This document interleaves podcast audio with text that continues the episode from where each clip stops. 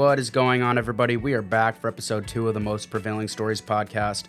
Last week, we had Amy Rizzo on to talk about her first year as principal at JFK Elementary. Today, we have JFK's former principal, Sean Brennan, to discuss his new role here at Central Office as Assistant Superintendent of Business and Operations. Stay tuned for more on that, but as always, we'll lead with some district wide news and sports next.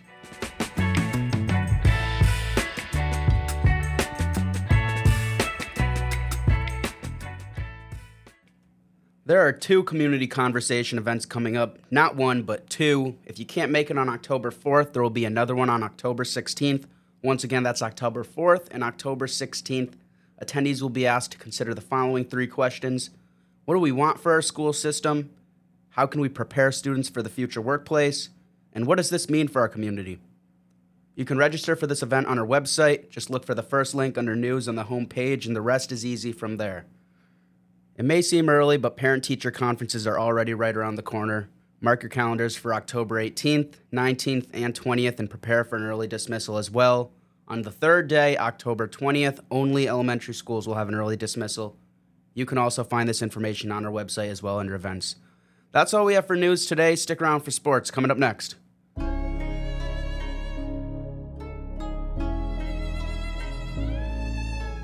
Foran's girls volleyball team currently sits at 6 and 4 on the season. They're coming off a 3 0 win over Sheehan and also beat Lyman Hall 3 0 the day before.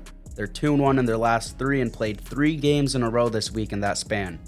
They'll hit the road Monday to take on Bassick for their next outing before they rematch Jonathan Law the following day, which is next Tuesday at Jonathan Law.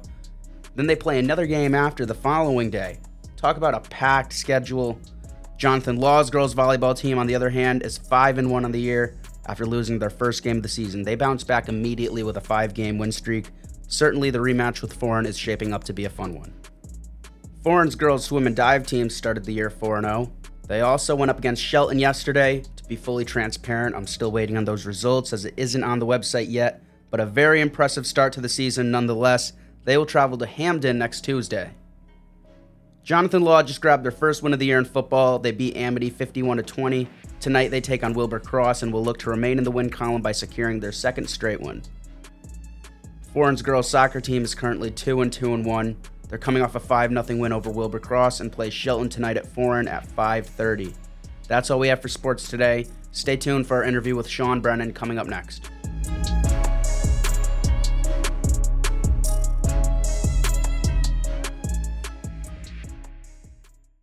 Today we have Sean Brennan on the podcast for an interview. Sean is a longtime community member, former principal, and educator who's been in the district for 17 years.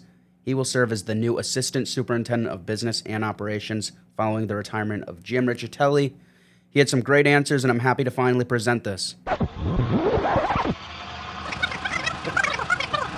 I'm here with our new Assistant Superintendent of Business and Operations, Sean Brennan. Sean, you're a familiar face here in the Milford Public Schools to many, but some may not know you yet. Tell us a little bit about your background.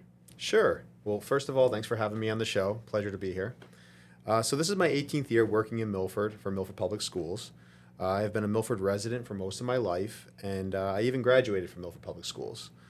Uh, throughout the years, I've held a number of positions and roles within the district, such as math teacher, dean of students, assistant principal, and most recently, principal of JFK Elementary School. I'm very passionate about being a part of Milford, and I love this community. And I'm, I'm excited to continue to contribute to the great work that's already currently in motion. So, what part of this new job interests you? So, I think the most interesting part of this job is that the person in this role has like the ability to support all students and staff within the district. And that was something that was very intriguing to me from the beginning. Um, I really enjoy the operational side of the organization and believe that it plays a very important role in helping to ensure that everything runs smoothly. Uh, something that's always been important to me is having a growth mindset and always looking for ways to enhance the work that I'm engaging in. Uh, I think that the person in this position should embrace that mindset and continue to look for efficiencies and enhancements. So, what's on your priority list that you'd like to accomplish in your first year as Assistant Superintendent of Business and Operations? Well, I think first off, Jim Riccitelli has done an amazing, excellent job leading the operation division. Uh, I'm honored myself to be following in his footsteps, and I'm so thankful for the opportunity to uh, continue the great work that he's done. Uh, and he, he has just been a great person for our city over the years. So just very a big thank you to Jim Riccitelli first off. Um, in this role, uh, I think I'm I'm hoping to continue the great work of the operations division, but also add my perspective um, from working in the schools, and uh, take that part from the teaching and learning side and think how can I use that to help strengthen the connection between the operational side of the organization and the instructional side of the organization. It's awesome. Thank you for coming on today.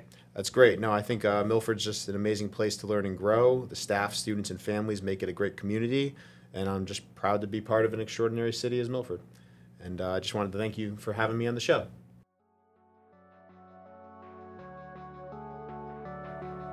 That's all we have for today's episode. A big thank you to Sean for taking the time to interview. Don't forget to register for a community conversation event. Be sure to check out our first episode out now, too, if you haven't already, and tune in next week for our most prevailing stories to date.